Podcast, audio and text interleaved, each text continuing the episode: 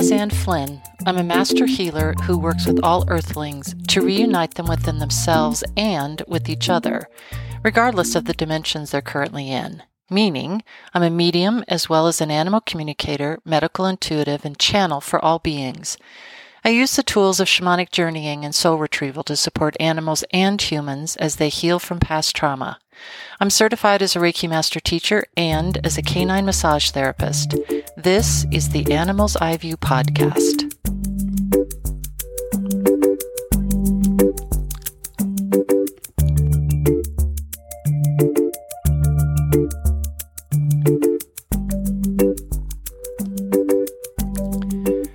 Sometimes here in the fabulous state of Colorado, it seems like we leapfrog completely over spring into summer. And all the natives and semi natives and transplants who live here understand what I mean by that. And for a while there, late April into early May, it looked like we might just do that again. The temps were really high and kind of unseasonably so. And there was already talk of whether or not the fire danger would be as high again last year as it was this year. We had a relatively dry winter as well. And as everyone says, and everyone secretly hates hearing about the snow, we sure can use the moisture though. That's kind of a standard Colorado phrase. we're, we're not actually is well known for our spring snows, though. Uh, I think I think it's because out of staters perceive that because the state is also well known for its skiing, that eh, that we've got blizzards going at a steady pace during the winters, and that can happen, and more so out on the plains of the state, uh, both both east and south, where there aren't enough mountains to stop the snow. Our spring snows, though, are the ones that are legendary truly legendary, as in schools shutting down, businesses starting late or not at all, kind of legendary. They tend to happen between February and even late April of the year. And yes, they're intensely moisture heavy. You can tell the difference every time you dig that shovel into the snow. And the thing is, you have to kind of shovel in layers. I know that sounds weird, but maybe people will understand that if you get 10 inches of snow, you have to take off the first five first, because otherwise, literally, it's just too heavy to lift. The, the plants have begun to stir at this point, and so we're always anxious about whether a late frost will put an end to anything or the snow that may have poked its head above ground. And we're also always eager to caution those not familiar with our springs to wait until le- at least after Memorial Day. Some natives may differ with me on this point. To plant anything outside that you're not willing to lose should a late spring snow come and callin'. The past two weeks, though, have been a glorious time of rain, and I'm a girl who likes a good day or two, dare I say, maybe even three of rain it's just kind of a reset. And again, here in the state of Colorado, we're also known for our X number of days of sunshine a year. And so it seems like we're having an actual spring. The air is cool, the rain comes and goes, especially at night, which is just delightful. And just for this two weeks, neither the heat nor the air conditioning is necessary. One can even begin to courageously sleep with the bedroom window cracked open just a wee bit, provided you have enough blankets on top to make sure you're comfy cozy underneath. I posted today in the animals uh, in the Facebook Animals Eye View group about morel mushrooms, the elusive magical morel that may haunt more chefs' dreams than any other food, perhaps. If you've not had morels lightly battered and then fried, well, my friend, I feel sorry for you. The time that they're available is only in that this really brief little window between early to late spring, a true spring, where the moisture of the rains combined with the growing heat of the sun yield a perfectly delightful, safely edible planetary food. I'll post a link in the podcast notes about them along with the recipe if you're so inclined to hunt them in your area. And along with the planetary cycle of regeneration here in the Northern Hemisphere for the plant beings, of course, there's also the same creation of new animal experiences for those light beings who choose to come to Earth just as you and I did. There's a term that may explain why the young of some animals, and I include humans in this group, are so appealing to their parents. It's called Kindchenschema. And I'll put a link in the podcast notes about this as well. They, the young of a fair number of mammal species, anyway, have big eyes. They have physical fragility. They uh, they're clumsy, and that makes us want to protect them and creates in us the feeling called Kindchenschema. I'd call it by another name, empathy. And perhaps because we've been there ourselves at one point in time, that we can sense how it must feel to them to be so fragile and frankly make for easy prey should any other animal so choose that partnership with them. We can literally feel how their experience is for them on all levels physical, emotional, and mental. And because we have empathy for them, we choose to honor that and we can protect them. And you know who else protects the young animal in the wild during the spring? Yes, their parents do, and more specifically, their mothers. We have all heard that saying about mama bears. And for all the moms out there, I myself can say that is a, a unique and a lifetime feeling of having this rage, little rage, come out of nowhere in a defensive reaction to something that has happened to your young, kind of no matter how old they are.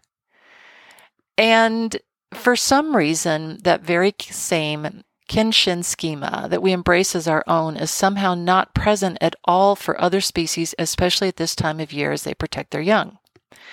As fellow animal experiences here on this planet, they are also very interested in protecting their young because they know, as we do on some level, that the the advancement of as many of their young as possible into adulthood also means that their species is not only surviving on Earth, they're also thriving.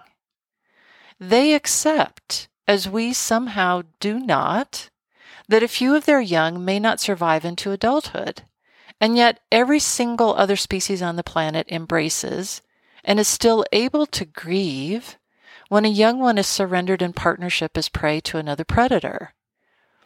And of course, they fight to protect just as we do.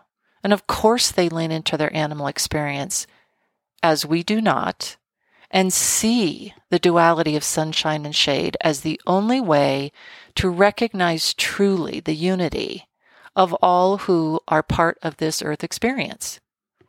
Keep in mind, after all, that our species is the only one that has completely overburdened the Earth's resources with our numbers. And to quote David Attenborough, we are a plague upon the planet.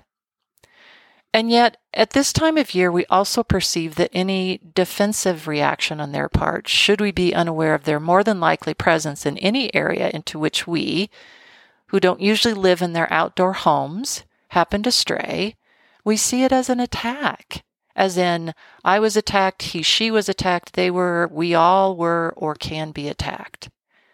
Never mind the Kindchenschema that every other mother animal feels for her young just as we do.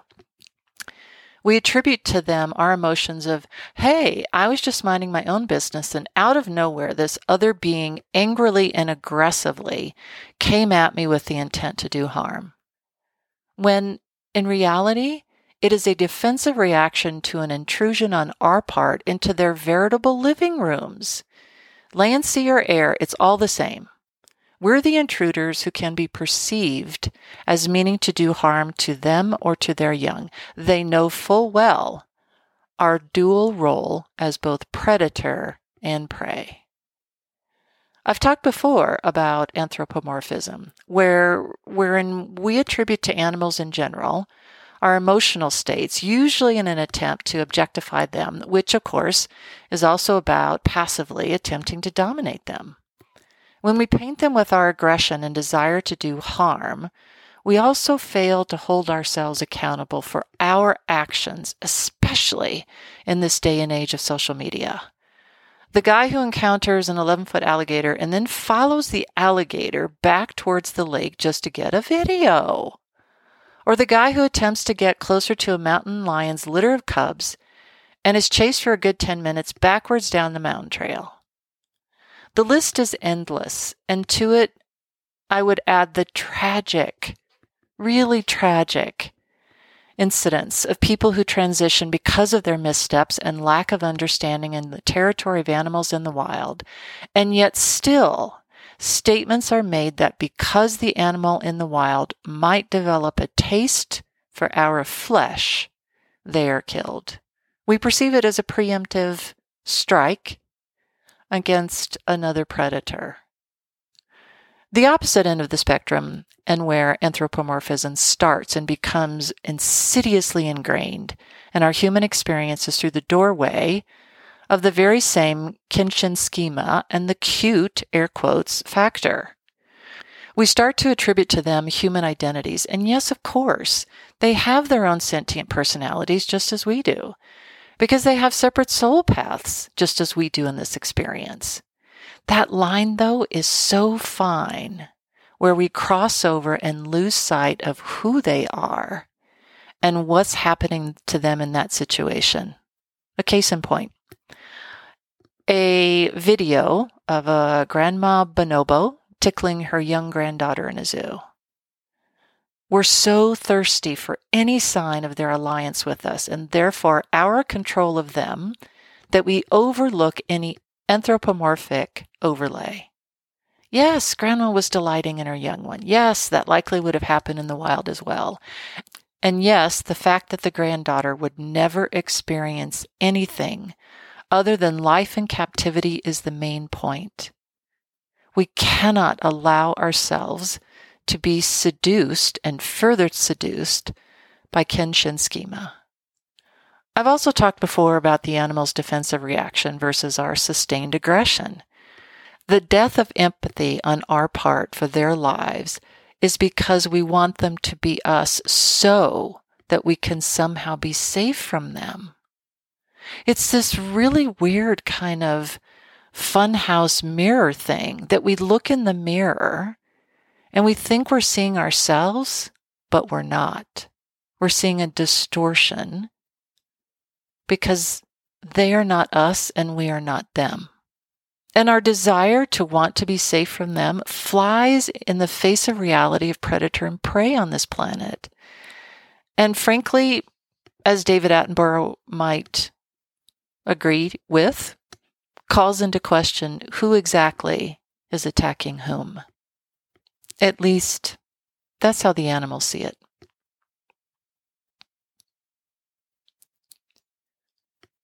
Thanks for listening today. Leave a review if you're so inspired and be sure to subscribe to this podcast. I offer all new clients a free 15 minute consultation. Reach out if you think I can be of service via www.lizanneflynn.com. Come and find me on social media Facebook, Twitterverse, Instagram, and LinkedIn. I invite you to sign up for my quarterly newsletter on my website, where I also post notices for upcoming events such as new classes and online psychic fairs. I'll be out of town the next time the new podcast is set to drop.